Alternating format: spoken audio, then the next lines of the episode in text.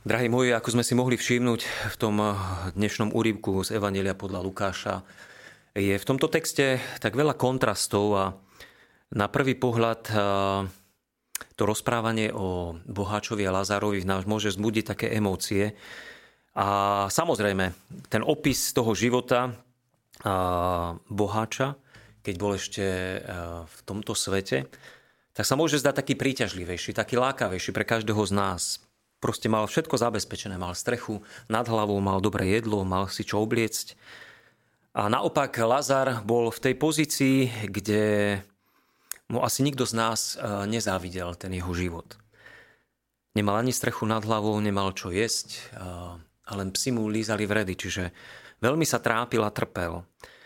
A keď sme si tak položili otázku, ktorú, ktorý život by sme si chceli my zvoliť, tak určite by sme si povedali, no určite je ten príjemnejší, ten život toho boháča.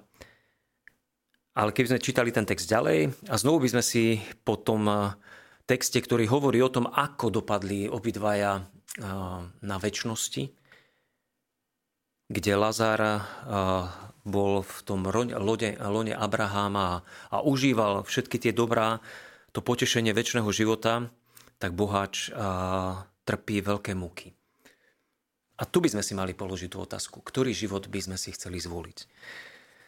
Samozrejme, môžeme prichádzať do takej roviny ehm, všetko to dobré materiálne ako keby odsúdiť. A to nie je pravda, pretože Boh je stvoriteľ a Boh tvorí aj tie materiálne dobrá, ale veľmi dôležitý ten rozmer, ktorým my sa staviame k týmto dobrám. Ako my nejakým spôsobom reagujeme na to, čo je pre nás darované. A to je veľmi pekne opísané v tom, v tom prvom čítaní, kde prorok hovorí, že zlorečený človek, ktorý sa spolieha na človeka.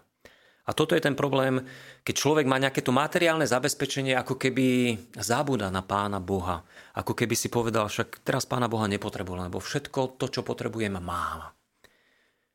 A toto je tá nástraha, toto je ten veľký omyl veľa ľudí, ktorí uviaznú v tom materiálnom potešení a zabudajú na, na Pána Boha. A tak vás chcem, bratia a sestry, tak pouzbudiť, aby sme sa nebáli byť tí požehnaní, ako hovorí prorok, ktorí sa spoliehajú na pána. Aby sme, aj keď máme nejaké tie dobrá, aby sme si ich nejak tak neprivlastňovali, ale dokázali nimi slúžiť, pretože toto je pôvod a aj cieľ tých dobier, ktoré pán Boh človekovi ponúka, aby neskončili len pre jedného človeka, ale by mohlo celé ľudstvo zdieľať tieto dobrá. A tak vás chcem tak pouzbude, možno skôr v tejto pôsnej dobe mať také otvorené oči na potreby tých ľudí, ktorí sú okolo nás.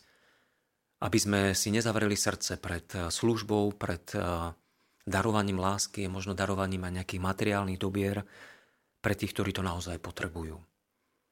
Amen.